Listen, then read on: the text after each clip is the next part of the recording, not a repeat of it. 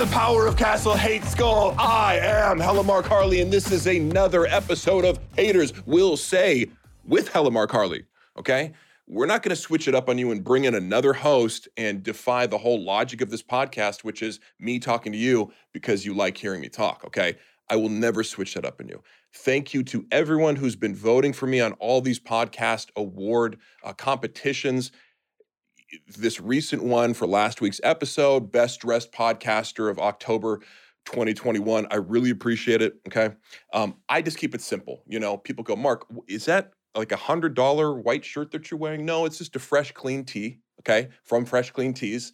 One of my little life hacks is I I order these in three packs and they come every month and I wear them once and then just throw them out. Okay. But that's how I keep looking fresh. There's not a stain on here. All right. It's so bright. I mean, maybe you're blinded if you're watching on YouTube. I apologize for that. But what I'm not going to do is apologize for looking fantastic when I podcast because that's important to me. A lot of guys will show up, you know, haven't showered, haven't shaved, haven't done their hair, wearing a dirty stained shirt. Not me.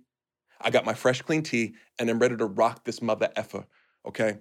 So let me just say today, um, we have another banger of an episode, but we might get a little more serious this time than in previous episodes. I'll still make jokes about the serious stuff because that's the kind of person I am, and that's the kind of person I hope you are too. On this week's A Sup Fool, we're going to talk about what's up with the bodybuilding industry because, ooh, a lot of people have been dying Former Olympia champion, Mr. Olympia, Shawn Rhoden, passed away recently. Um, he's not the only one. There has been a spate of deaths. John Meadows, who is a little bit older, but I believe still in his 40s, is a, he's a legend in the fitness industry. Cali Muscles, very lean, very muscular, and, and having heart attacks in his 40s. It could be attributed to something else, but you know, within the, the pattern of this heart attack, heart attack, heart attack, heart attack. Uh, George the Bull Peterson, a classic physique competitor, uh, elite bodybuilder, passed away last month as well. So even in just the space of like two months,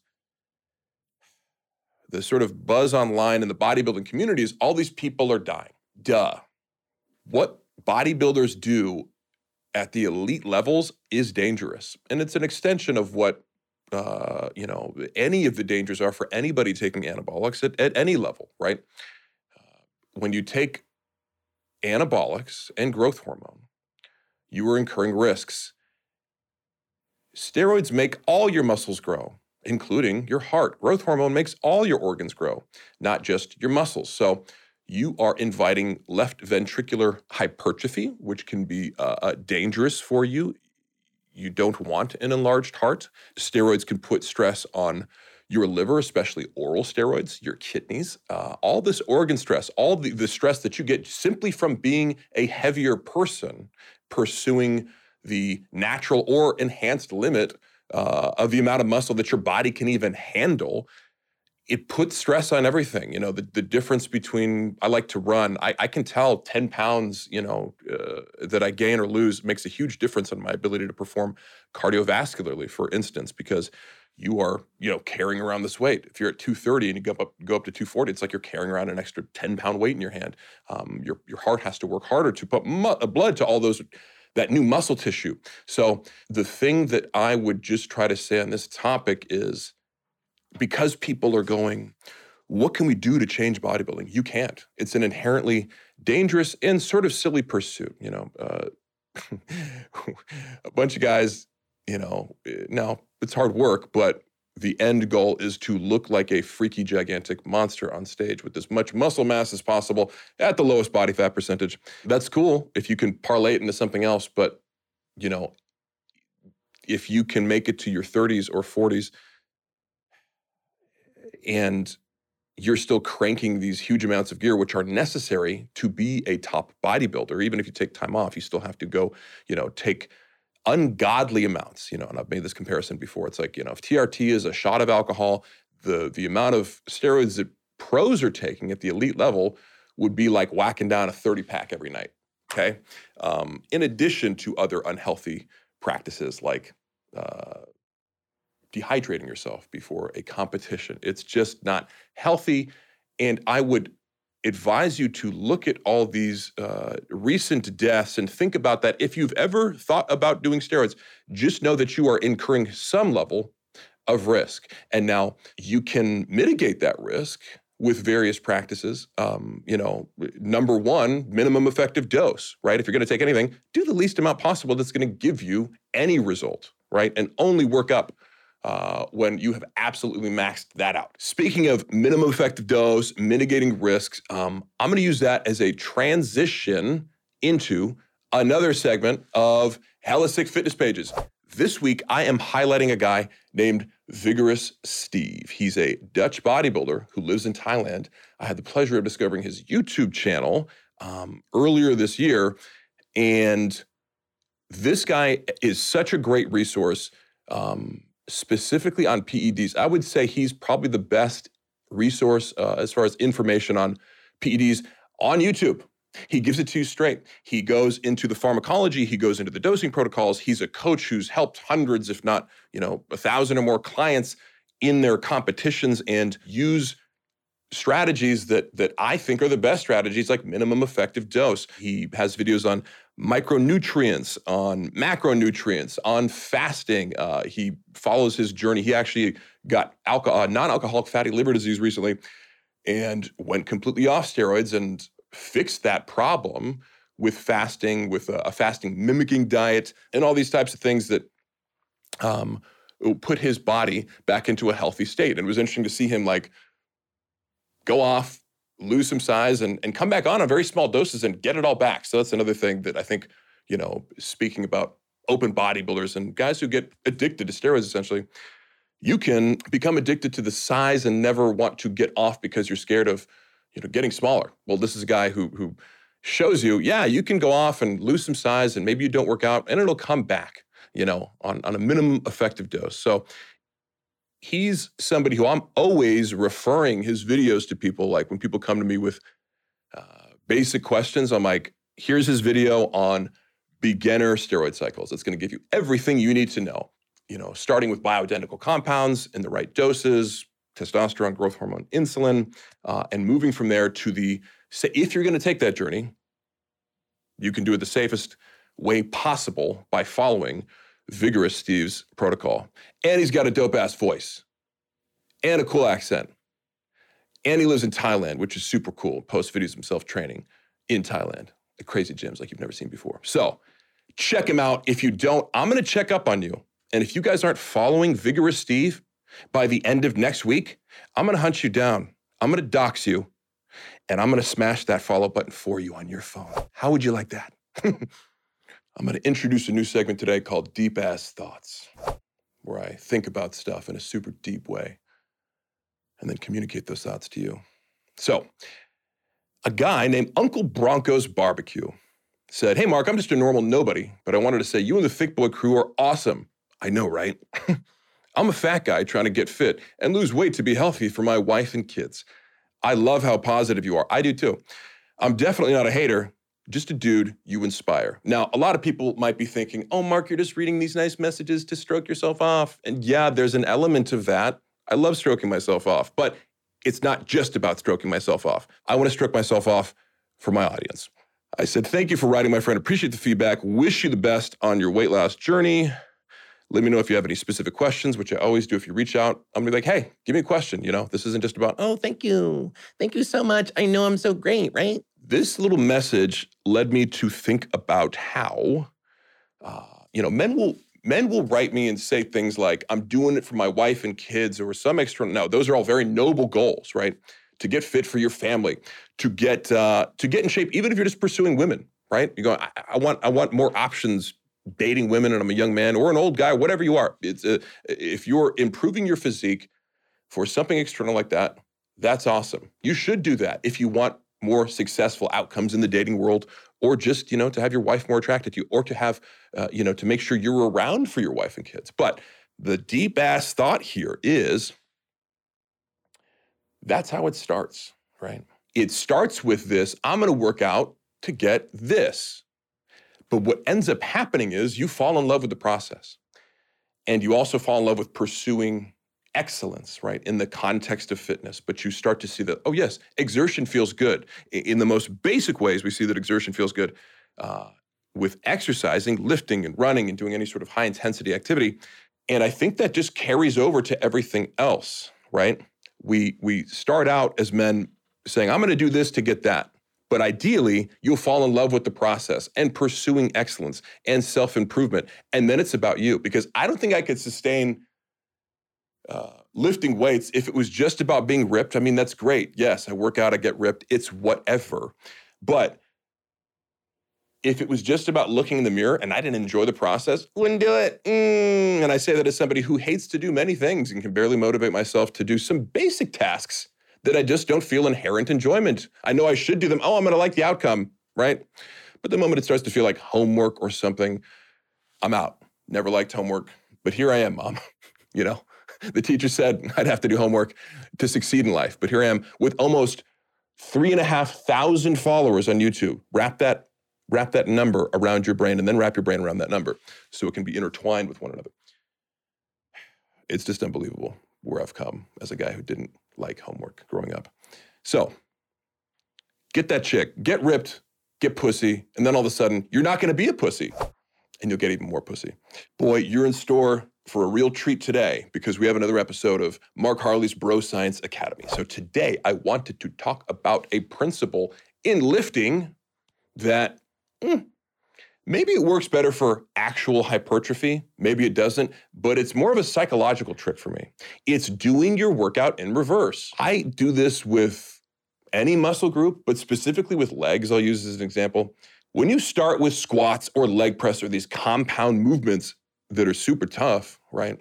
By the time you get down to like doing calves, hamstring curls, leg extensions, some of these auxiliary isolation movements, um, I'll not want to do them. I'll be like, fuck this shit. Fuck leg extensions. I'm going home, right? You're not as motivated. You don't you don't want to put 100% effort into it. Or sometimes just knowing like, oh, I got to hit a PR today, you know, or I did this much last time, going your heaviest in squats or deadlifts or something right at the beginning of the workout can make you put it off, right? So that's another psychological phenomenon that we go like, oh, you know, why do people not like to do legs? Because it starts with squats. right? Or it starts with heavy hack squats or heavy leg press, right? And I like doing legs, but it's not fun. There's a reason people hate leg day. Because squat sucks, makes a, you know, squats make you feel like you want to die if you're going to failure. So my hack is start with leg extensions, right? That essentially serves as a warm-up. Um, and it's easy to go all out to failure on leg extensions, you know, as the first thing. It's not that it's not that uh, intimidating and it's not that difficult. It's not going to get you huffing and puffing and feeling like you want to pass out. So you do that, you do your hamstring curls. Um, by the time you get to squats, you don't even have to use that much weight to get the same level of uh, fatigue and exertion. So you don't have to use the same weight. You know, if I'm normally repping four or five on squats, I can drop down to 315 at the end of a workout. And it's the same level of exertion I'm using, right? And then the real benefit is on that last set, to failure or whatever on a DC program, let's say I'm doing a 20 rep hack squat to failure. On that last rep, I get to be like, peace leg day, I'm getting the fuck out of here. It's been real. It's been fun. Wouldn't say it's been real fun. You can do that with anything. You can do take a chest day and do flies first, do the isolation movements first and save the compounds for last, just to switch it up.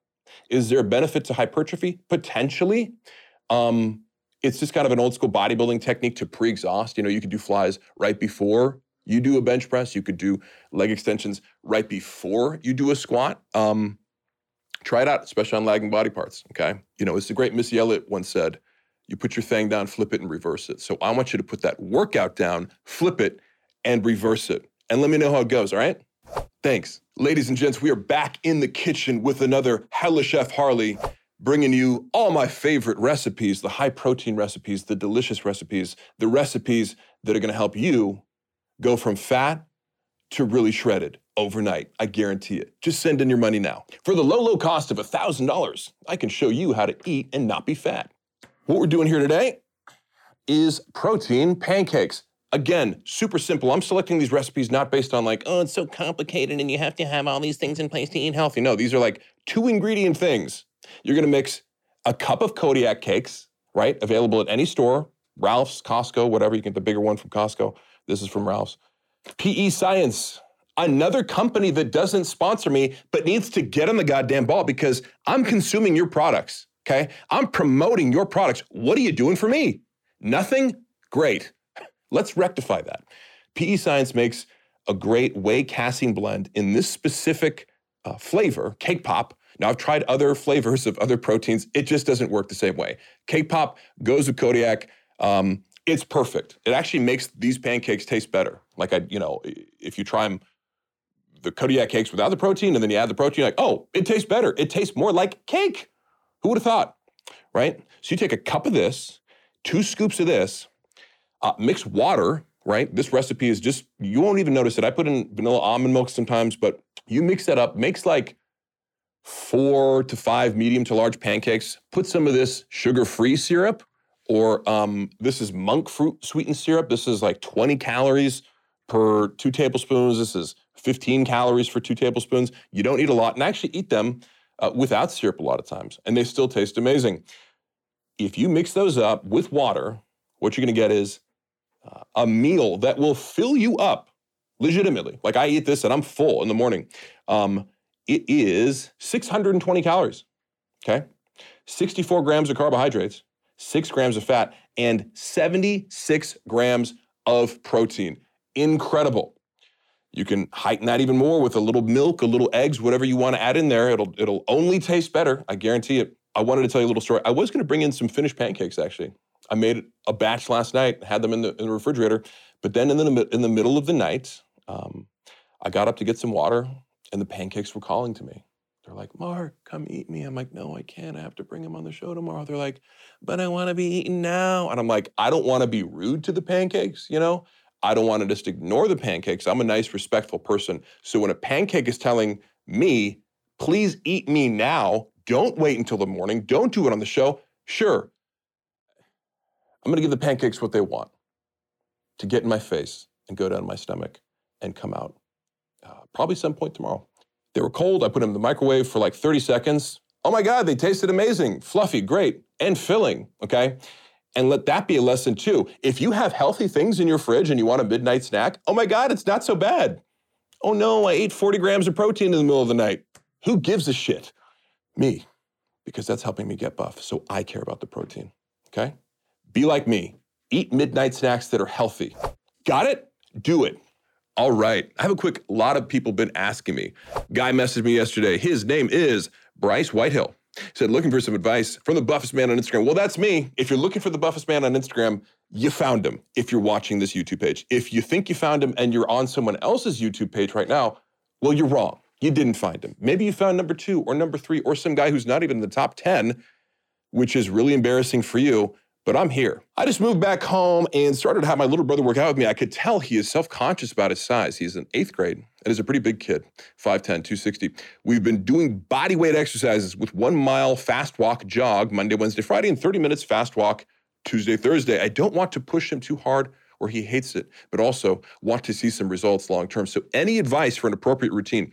This question resonated with me because it speaks on something that is an important aspect of my philosophy, which is yes, don't push too hard. If somebody's already feeling bad about their own weight, right?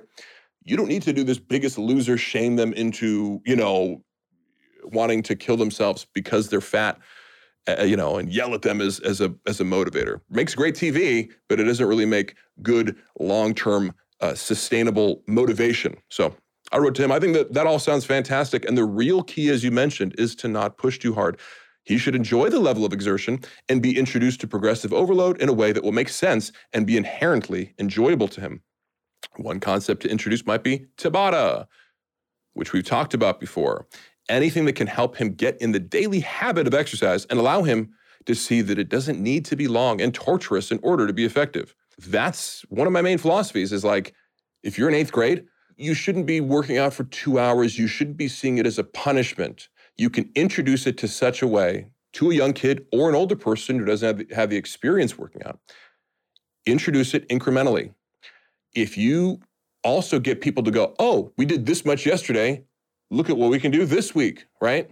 Uh, you benched this, or you could do 10 push ups before, now you're at 12. When people latch on to that, that's real. That's the real key to longevity and and being committed long term. If you enjoy improving, you're going to stick with it. If you're just looking for the results, eh, another external motivation that it's only going to last so long. You're only going to be so motivated to wake up and be like, I need a six pack today. I need a six pack.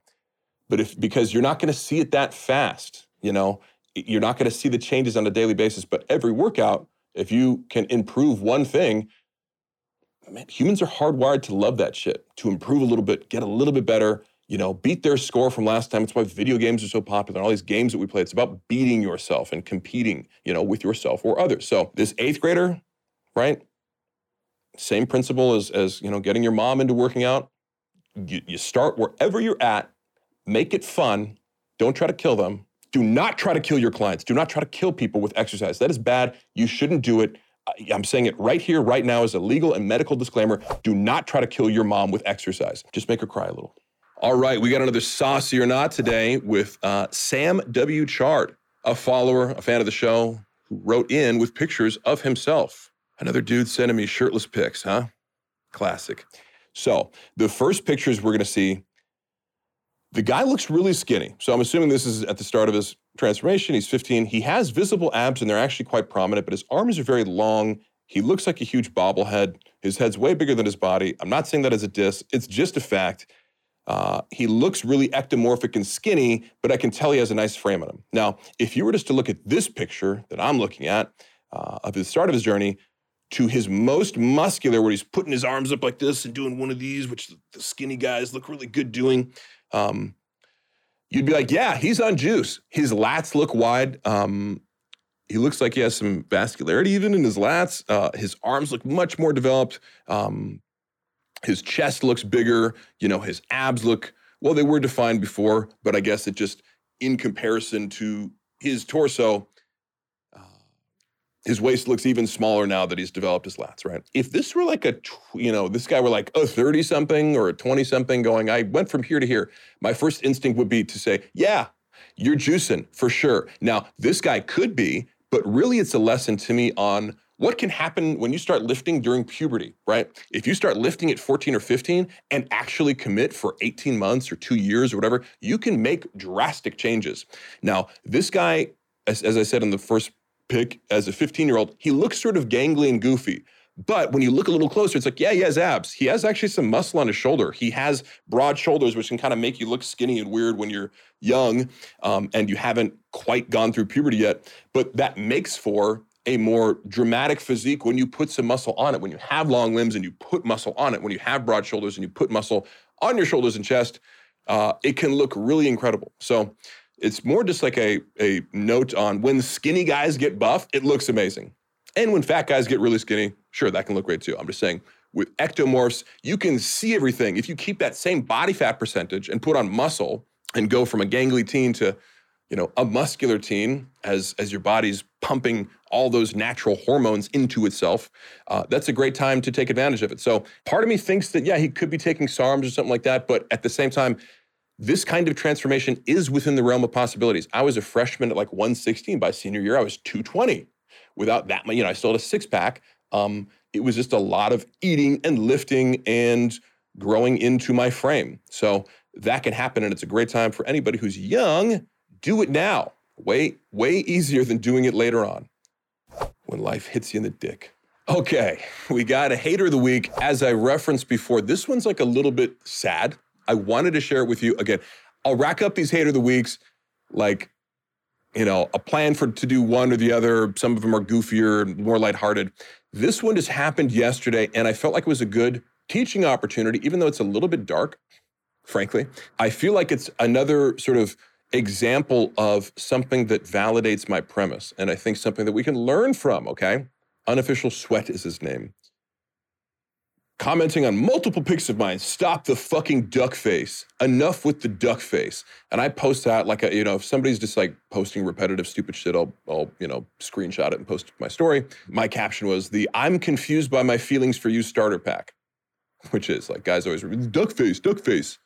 I'm not making duck face. I just have gigantic juicy lips. Get over it. He writes back because I tag him in it and goes, Thanks for the free publicity, you insecure duck face idiot. And I said, You won't get a single follow. You'll just look like a fucking idiot. You sought me out to criticize me for making a face I'm not making because my lips trigger you. who's insecure. Thank you for allowing a complete stranger to enter your world because you're an insecure little bitch. I said, This is what I do. Thank you for being yet another insecure young man who's triggered by my appearance because they hate themselves. You are now my content. Um, wouldn't that be convenient for you? It's not only convenient, it's an objective truth. Keep living in your insecure bubble of assumptions, Hark Marley. And I say, So in your world, searching for another man on IG who doesn't know you um, to comment negatively on his, his appearance makes one seem confident? Oh yeah mark that's it. You hit the nail on the head. And it goes on and on like that. And i go like seriously like how do you think your behavior seems to the outside world?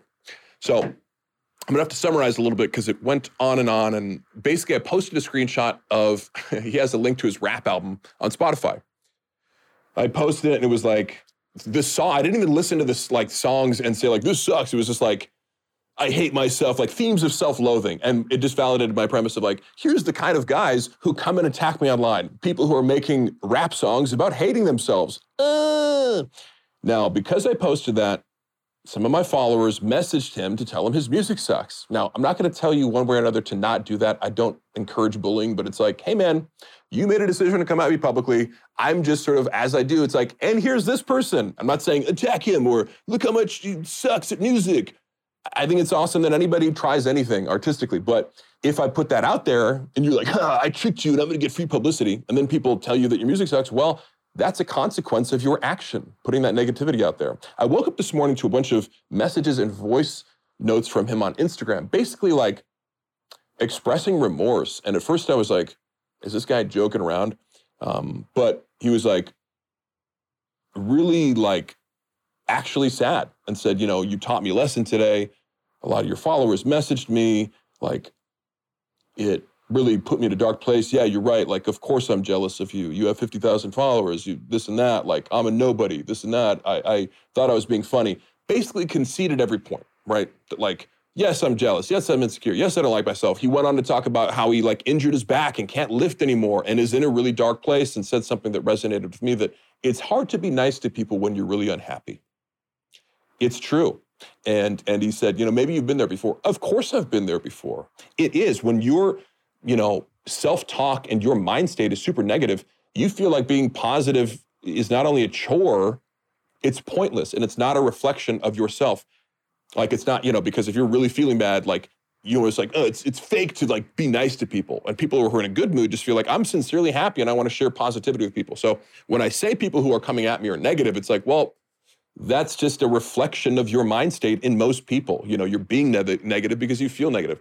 I wanted to use this as an example of like behind every hater. So this is for you. If you ever have haters, like just know. So I go, to, I be, get combative with my haters, but some of them break down and actually admit, like, yeah, I was in the wrong. I was doing it because of this. And I applaud anyone who does because it takes self awareness and like dropping your ego for a second to actually admit the truth as I'm pointing it out. And all I'm doing is going, I'm not saying you're stupid and you're ugly and this. I'm just going, how do you think your, your behavior looks to the outside world? While it's unfortunate that he was sort of kicked while he's down, the same time, you know, that allows me to be sincere with him and say, hey, look, if you wanted to talk to me, if you wanted to interact with me, if you were trying to be funny or whatever, like you could do that in other ways. I can try to help you. Do you need somebody to talk to? Do you need advice with fitness if you have an injured back? I would like to be able to do that for you. The lesson here is don't go about it in that way. And that is a sign of immaturity. And I think a lesson that if if your instinct is to do that, maybe you do need to learn that lesson. And if it brought you to the point where you realize that's the wrong way to go about things, good. It's painful, but it's a good lesson. Um, and everybody needs a little pain in their lives to learn things, don't we? Don't we need a little pain? To learn things. So this has a happy ending. I think we're going to be cool with each other. I think I'm going to talk to this kid, but just let it be a lesson to you that behind every hater telling you're an insecure little triggered bitch and you suck at everything and I'm in your head, this is what I'm talking about. It's projection, and sometimes they will just fully admit it. And it's glorious because all my haters really hate themselves, don't they? All right, so we got another champion of the week with my good friend, writer, director, and so many more things. Nick Richey, how you doing? I'm great. Thank you. Yeah. Thank you for having me here. So, I really appreciate it. I'm, I'm glad you you could make it. You're a busy man, so I'm glad we found uh, a little time. the reason I wanted to have you on now, somebody had commented on your page. You just finished this this movie, One Eight Hundred Hot Night. Yeah. You know, which was an amazing script, and the production went well. Yeah, right? it went really great. Yeah, yeah. yeah. And so this guy, because they, he's like following or hating on me, goes to your page under the poster and is like, because you and Mark are friends, I'm not gonna watch this movie. And like was just like, fuck you. And I'm like, if you only knew, like Nick's reputation amongst people. Like, you don't have any enemies. Like, you're not like a, you know, you're just like people like Nick Richey, love the guy, super hardworking. Like, all he does is come up with amazing, you know, ideas and execute them. And you're out here, like, you know, giving people work as a writer director. And so I just thought it was hilariously ironic and had to bring you on to like showcase, like, this is the guy you're saying, fuck you if you've never met him before. Right. Uh, I appreciate yeah. that. Yeah, that was kind of su- surprising. You know, I, I, I, uh, yeah, I had to, had to block that person just because, like, oh man, I can't have that kind of negativity right now in my right. head. You know, yeah, I'm insecure enough, isn't it? Uh, no, I'm kidding. Um, no, no, it was, it was kind of a funny, uh, it was a funny thing because I obviously am a fan of you in general and Mark's my champion of the week. In case any of you know, this is this is a champion reversal here. Oh shit! Oh my god! I just champion reversal. Wow. Uh, uh, no, but but you know, I always am trying to like surround myself with doers and people that are uh, that I get inspired by, and you, you, know, like guys like Mark who we've collaborated before in the past, and and I like watching your journey and and other collaborators and friends of mine journey, and so I always feel like that's a positive thing. Like I, I want to be surrounded by people in my life that are are uh, reaching out say, "How are you?" Yeah. Hey, that's great. You know, oh, yeah. I'm happy for you. you know? Yeah, because you're relentlessly positive. Like you know, and not that you never experience anger or anything, but like I've just known you to be somebody who prioritizing prioritizes communicating in a positive way and trying to be self-aware about your own negative emotions yeah. when they come up and to not let that affect other people you're you're very much not petty or if you ever do anything like you'll have open conversations with me about like oh this really upset me and it made me think about this and I almost did that, but you'll catch yourself, right? And, and let me just back up a little because we know each other. We first met in 2007. I had written a script with Tony, our mutual friend Tony O'Brien, right out of college. Um, and you played a very important role in the movie, which was the best friend of the lead. And it was actually written as like a fat guy right? yeah. Now you gained a little bit of weight for it. You weren't fat, but like you were very perfect for it. So I was like very grateful. Like you came in and really killed this like dramatic role that needed you to be like fun, friendly, goofy, but then kind of like serve as, you know, this this turn for the audience to see like things are getting really bad in this movie because your character is starting to like be impacted by it. So we we connected right off that and have since like worked on scripts together. We've written music together. Uh, you uh, everybody check out Thickest Thieves with Nick Richey. I always pass your music out to people. Um, he has some really original rap rock, I guess you'd say, that, you know, still I'll pass it on to people like, check this out. People still enjoy it. So even though the band is no longer, the music lives on. You can check out lives on. But what you have been doing, you know, your entire time when I met you, you'd already been writing scripts, right? Yeah, yeah. And you, you know, I don't know if I've read your very first scripts. Like now I know you're just like a highly competent screenwriter, but you yourself say they all suck right? Or you would say like, yeah, you I know, I sure wasn't threw a couple of full scripts that took me like two years to write away, like in the garbage. garbage. I think I couldn't find them. yeah. If you asked me to, they're gone. Yeah, but yeah. that's sort of the norm, isn't it, for most people? Yeah. It's yeah. just like you you many people don't progress past that or or think like they need validation from from this. Now, as a guy who I'd say more than almost any other person um, that I've known in LA, you seek out honest feedback. You'll send me drafts, and I could say anything to you. Yeah. And like you, you know, it's never like, oh, look, look how good it is. You're like, say whatever you want, and I actually do feel comfortable yeah. telling you things that I don't like. It's just like nowadays, a lot you'll send me stuff, and it's like, yeah, I don't really have a lot to add. You're really good at this now, like you, you know. Um, so tell me about like your mindset to like for example screenwriting because i think that's one of the toughest yeah. things like you're not getting validation ever you have to finish this whole thing and then send it out yeah. how have how did you stay with that from you know the early 2000s to where you're at now as a writer director actually making movies i think like we were just talking about this before we started the segment of the, yeah. there's this book called grit that I, I've recommended to Mark, and yeah. I and I know you're going to listen to it, and it's great. But it talks about this idea of like, it's not enough to just practice something, right? Because if you just practice, like if Michael Phelps, uh, I'll back it up. Like he basically says, or she says in this book, like the word talent is is sort of a dismissive word to say someone's talented. The talent, Yeah. what does that mean? Talent, like Yeah.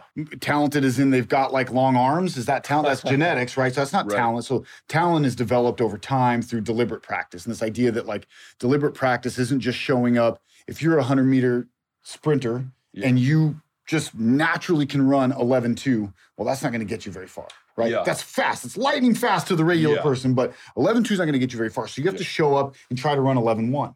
And then once you hit 11-1, you got to get 11-0. And then eventually you got to get, and nowadays you got to get down to like 9.9 or something crazy. I don't even know what it is to compete. And so the point is that if you're not doing deliberate practice to get better, then you you you don't have the grit. You're not going to make it. And so I was really just felt like I was the staying in it was competing against myself. And Yeah. So there were little things I could do to for deliberate practice. Like it wasn't just about let me write the next screenplay. Yeah. It was okay. Can I expand my vocabulary? Is that a weapon mm-hmm. I can use to become a better writer? So I subscribe to a website, get, get a free plug here for membean.com. like high schoolers use it, you Yeah. know, now to study for SATs. And so Yeah. I started doing Membean daily, 15 minutes every day to learn new words.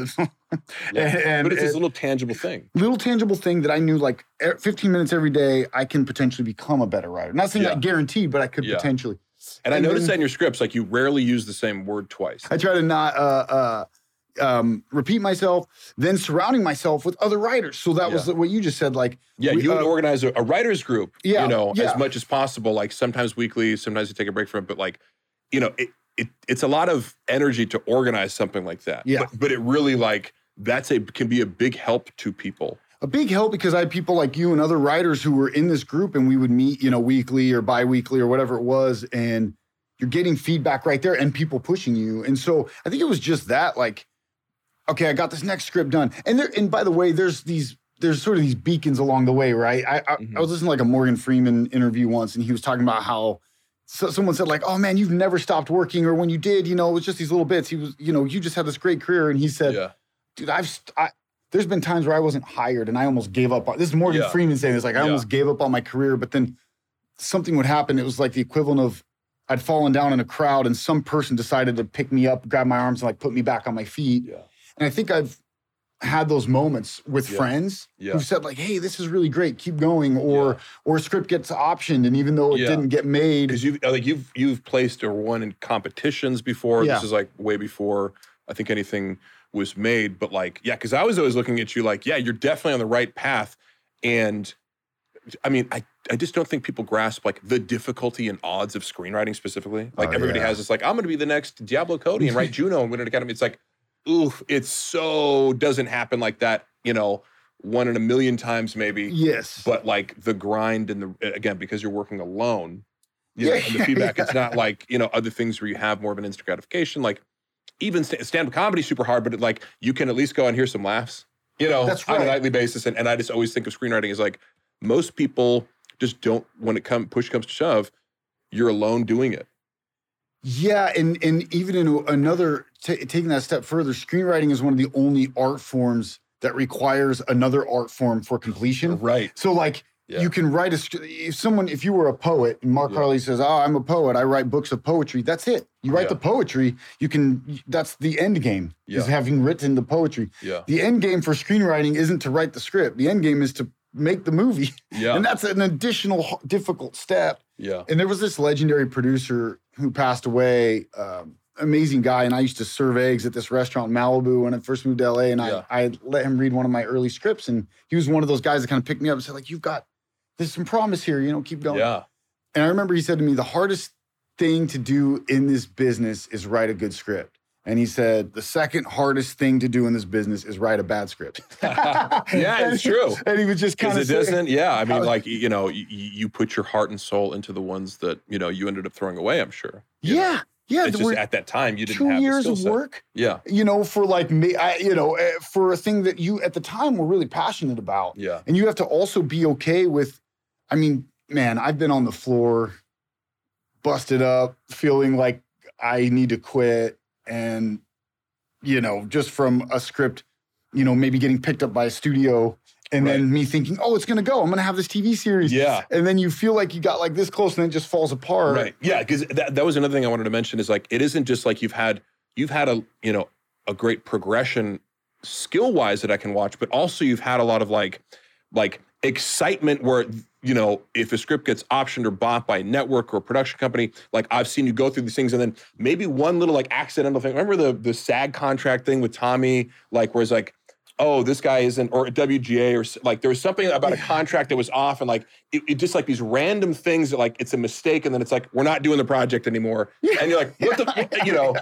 But you know, you have shown me so much resilience as far as going moments like that, Yeah. where like something crumble, like this big opportunity that you weren't deluding yourself into thinking it's going to happen. It's like going into production, you know, and things can happen to take that all away from you, but you don't give up, yeah. right? You yeah. don't let that defeat or deflate you. Whereas, frankly, I think many people would just be like, take that as a sign, like this isn't for me, or something. Right. Yes. Like, yes. or they- they're just they're so like you can become bitter by those moments. yeah. Oh, you can yeah. become And- and demotivated. I've almost had those moments where I've Yeah. gotten bitter and and also, you know, because sometimes, like you said, it's it's sort of this lone wolf career path, right? Of right. So you just don't really know. Like, is this thing good? And you're Yeah. sitting there with something, is it good? And and and maybe you send a project out and nobody wants it. And I mean, I've straight up had, you know, my own representation tell me, I'll give them the script and go, nah, nothing can be done with this. Yeah. And then I go, okay, well, I just spent, you know, whatever, 18 Yeah. months developing this thing. And then I take it out and it sells like three weeks later. Right. And I go, well, if I had listened to the, the professionals, Right. I wouldn't have sold this show Yeah. or sold this No, thing. and, and you've given me examples of that too. Like, so I know some specific like pitches or scripts that you're like, my management wasn't excited about it. And I'm like, are they blind? Like, like I've read it and I think it's amazing. It's creative and it's so good. And if you didn't have like, you know, some sort of core belief in yourself, moments like that where you're going, well, this this is the expert, right? Telling me that that I'm wrong about this. And I, I think that's also just a lesson in, you know, the hateration where it's like, yeah, man, sometimes there's legitimate critiques, but sometimes like you do have to just go, cool, thank you for your opinion, moving on. You know, yes. and and sometimes that really pays off because you can't assume that everyone around you, you is looking out for your best interest or can even like understand what's in your best interest. Oh man, I, I think I think 90% of people we encounter are afraid. Yeah. Afraid of something in general, Yeah. afraid of losing their job at the Yeah. studio they work at or the network they work out. Because these concepts are like, when I think of the ones, they're original, right? So you Yes, have really yeah. original ideas that aren't like they're really well executed, but it's like you can't be like, oh, it's just like Ozarks, but this or something. Like there's not an easy That's right. comparison, perhaps, and that's probably what leads people to go, I can't do anything with it Yeah. because you're limited, you know, in your capacity to like imagine how to pitch it, right? That's right. Yes, yes, and and it is. You you essentially have to go create one fan, and then another fan, and then Yeah. another fan, Yeah. uh, um, and and and then hope that that sort of grows, and you sort of get what's they, say like a thousand hardcore fans equals a critical tribe, essentially. Yeah. Which you have on the show, Hey! No, but it, it matters. Like, Yeah. if you get you have over a thousand subscribers, that's sort of what they consider that critical mass of.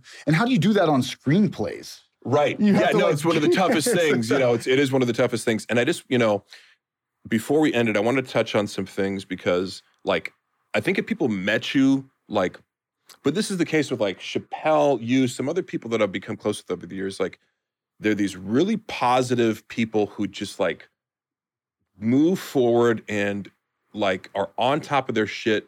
And I don't know what you would assume from that, but sometimes it can be easy to forget that, like, you know, you've come from a sort of dark place, right? Yeah, like yeah. growing up, your family, you there was addiction in your family, um, poverty, like you grew, you like kind of describe yourself as like a bad kid. You got into fights, you were like stealing, like all this stuff. So you came from this dark place, and like, you know, I think that helps me appreciate like you're such a positive person who who really values like kindness and and uh, you know having a, a strong moral compass. So can you talk about that, like coming from a place like that, and like you know what that makes you value as an adult? Yeah, I think like also just seeing some of the people I grew up around and and including in my own family and like seeing how their lives got destroyed by Yeah. different things, whether it was addiction, alcoholism, or, or whatever, drugs, um, crime. Uh, and there's a part of that that's alluring, right? Because you want to be a part of that and you want to be tough and whatever, you know, so you can go get in some scraps and realize, oh, yeah, I can throw hands, like I can Yeah. do this, you know.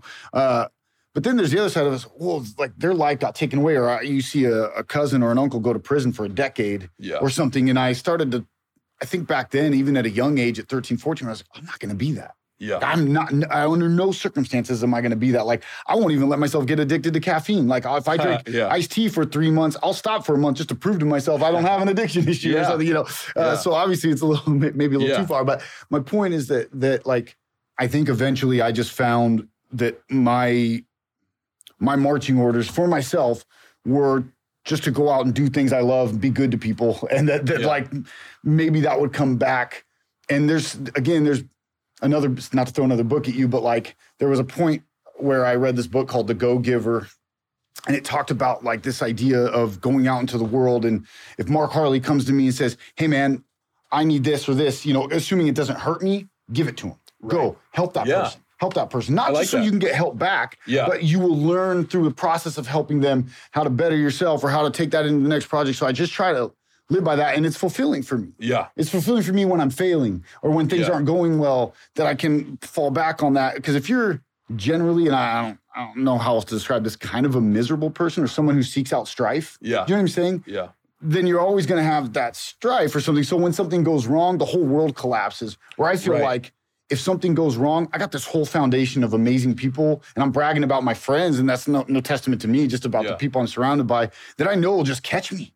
Right. You know? No, So, I, I really love that attitude and that that analogy and that approach to life because it is something like I don't know if I'd thought about it in such clear terms, but like it's just something I saw my dad do and other people that I admire where I'm like, yeah, if it doesn't take, you know, I'll talk to you online or whatever, people like who reach out because it doesn't cost me anything. If it's not hurting me, I'm gonna try to do it. And that's like kind of, you know, partially based on I'd hope that other people around me have the same approach, you know, the same attitude. So we've been talking a lot. I want to have you on for a full, you know, Yeah, hour length course, interview at some point. But for now, I'm just going to plug your first movie, Lolo, Nick Richey, yeah, um, N I C K R I C H E Y. Did I spell it correctly? you did actually. Yeah, yeah, I'm Um, impressed. N Richey eight at, at Instagram. Um, your first movie, Lolo, really love it. Super original, amazing. And your new movie is going to be coming out soon. It's called 1 800 Hot Night, N I T E. N I T E, yeah, Yeah. one eight hundred Hot Night. It's it's also on Instagram, but again, we're just we're in the post production process and very excited about it and kind of It was really great script, Yeah, really thanks, fun movie, thanks, I think. thanks. So, yeah, I'm excited and and uh, just appreciate you uh, bringing me on here, man. Thank you so much. yeah, thanks for coming on, bro. Yeah, yeah. Hell yeah. Wow. I can't believe you're still here and that you made it through the entire episode. I just want to say if you like this protein pancake recipe, I want to see your pancakes that you make in a video of you eating them, okay? Let's hashtag it protein pancake fetish. Put it online, DM it to me. We're going to play some of it. Make it seductive, right? Make it sexy. I'll see you next week.